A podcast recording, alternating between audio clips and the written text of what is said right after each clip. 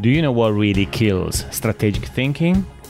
Well, there is only one thing that destroys strategic thinking, and that is busyness. The idea of we need to have everyone busy and doing things because otherwise we don't achieve results. Well, that is a wrong perception. So in this episode I'm going to tell you really what is the impact of busyness into performance. So stay with me and by the way, remember, we just launched the YouTube channel, so go there as well to look at all the interviews that we're posting. So now let's go to the episode.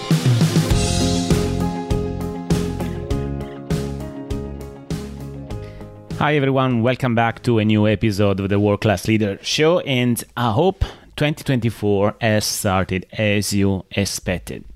I know it's cold here in the UK, and I know most of you actually have created some terrific goals for the year, but I have a feeling that some of you, or most of you, I don't know, they're already into the doing, right? Or into the weeds. So, and that's quite normal, right? It's quite normal because the pace of business now is incredibly high. So I thought, what could be useful to bring, you know, to the conversation today um, for those people, they probably they already feel that way, right? So they feel that you know they're already so busy, you know they're already losing sight of what is important in the medium or long term. So to discuss this topic, I thought it was quite useful to bring here the notion of busyness, right? Not business, but busyness. This idea that we have to be always busy on not by the way not only for ourselves but also for our people. Actually more importantly for your people. Look here's the idea. You probably know this but if you think about i'm quite sure that some of you have probably underestimated. So busyness really kills the ability of people and maybe yourself too to think more strategically. Um, something I, by the way, demonstrate that in organizations when I get involved with clients and in, in, uh, in conversations. I hear leaders keep asking to their people to either add in things to do as if they have limitless capacity, and that is a typical bias. People they can always do more, and asking always people to deliver tasks in a very unrealistic time frame why all of that? Because there is this sense of the organization is not able to execute, It's not good enough on doing things. So people procrastinate, people don't deliver, people wait, people under also deliver from a quality standpoint. So there is always something there that's forcing leaders to ask more. And maybe to themselves too, which might be very common. So Here's what really happens to our strategic thinking when we work in these conditions.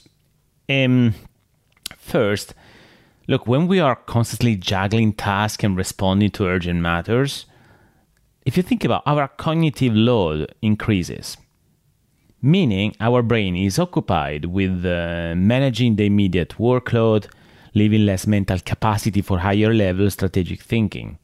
There is an overload from a cognitive standpoint. It's not just task, you know, it's not just time, it's not just many things to do. It has a, it has a very important impact on our cognitive ability. Also, when we're always rushing from one task to another, if you think about we are really less likely to allocate the necessary time to analyze, plan, and strategize. And also, I think, you know, really busy environments can lead to constant interruptions and distractions because in you know this it's normal when you are so busy in doing things there are many other things that you have no time to think about to do. But these things they exist in the background or sometimes also in the foreground you know a notification or something. So distraction actually increase when people are busy if you think about. So these interruptions of course can disturb the flow of strategic thinking and also prevent us for deep concentration? Maybe for another time. I would like really to bring the notion of flow and what is the impact, impact of flow in people. And i would say another reason another things that happen when there is this notion of busyness as a systemic condition across the organization is busyness often pushes people into a survival mode, right? So where they focus primarily on short-term goals and quick fixes. So strategic thinking really requires actually the contrary, require a broader long-term perspective that can be difficult to maintain, right, in the midst of constant busyness. So I don't know what you think about this, but that is a big problem. That is a big thing in organizations. And I deal with people on both sides of, you know, of the situation where someone leaders say, yeah, but you know, we need to do more, we need to do things faster. On the other side, people they say, I can't cope anymore. And then, you know, I don't even want to bring, you know, all the potential impact on mental health and etc. So it's an interesting paradox because leaders ask people to do more with the expectation they can deliver better, stronger performance. Fair assumption. But as a result, actually, they kill people's ability to think more strategically so and see the bigger picture and achieve actually breakthrough performance. Is exactly a counter effect. So look really my suggestion for you is maybe it's time if you live in this situation if you feel that you are in this environment or you have maybe intentionally or maybe unconsciously you have created that environment, I strongly recommend you to break this vicious cycle. Needs to be broken. Needs to be broken because people, when they lose their strategic thinking, they don't operate at their full potential. They operate at 50%. If you're lucky. Some other times, it maybe just operate at 20%. Because all the energy they have, all the cognitive load goes into being busy, into doing things. So I guess if you if you are one of those guys as a leader, well, there is something that you have to maybe do for yourself from your own performance. So maybe he's dealing differently with the time. Maybe is saying more no to things that are not necessarily important. So there is something there for you to consider, okay? And also, more importantly, again, for your people, I think is a is a great opportunity to reflect and see whether you are at the moment putting too much things on people's plate. So I want you to consider that if you are okay with the current performance and people that are not complaining, and by the way, people not complaining doesn't mean they're not happy, right? Because we know that depending on the culture of the transparency, the safety in the organization, um, However, if you really want to, as most of my, you know, listeners in this specific podcast, they aspire for is breakthrough, is achieving something extraordinary. Well, you have to give people space and time to be extraordinary. So it really is for you creating a level of awareness that the more people can think strategically, the better are or will be the performance. It's very, very simple and it's very, very direct, a direct consequence of that.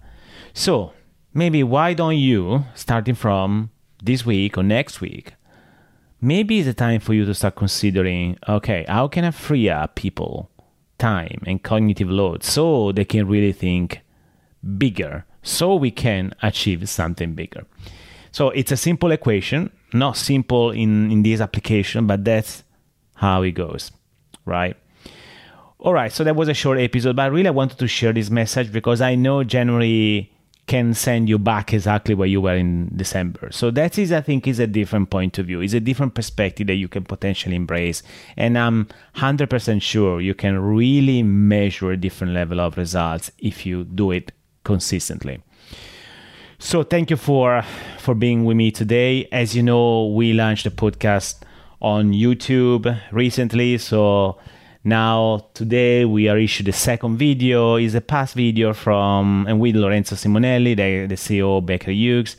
We started with Alain Bejjani, the former CEO of Majid Al Futtaim. We had a very very great response and feedback. So people are very happy to see also these interviews with global CEOs on video. So my recommendation for you is check the show notes or otherwise go on, on youtube check for the world class leader show and you will see the video. Please subscribe. Subscribe subscribe subscribe. And if you like what we do of course like the work that we are doing you know there. So again we are not leaving the apple the spotify etc the podcast world. Actually we are just doubling down.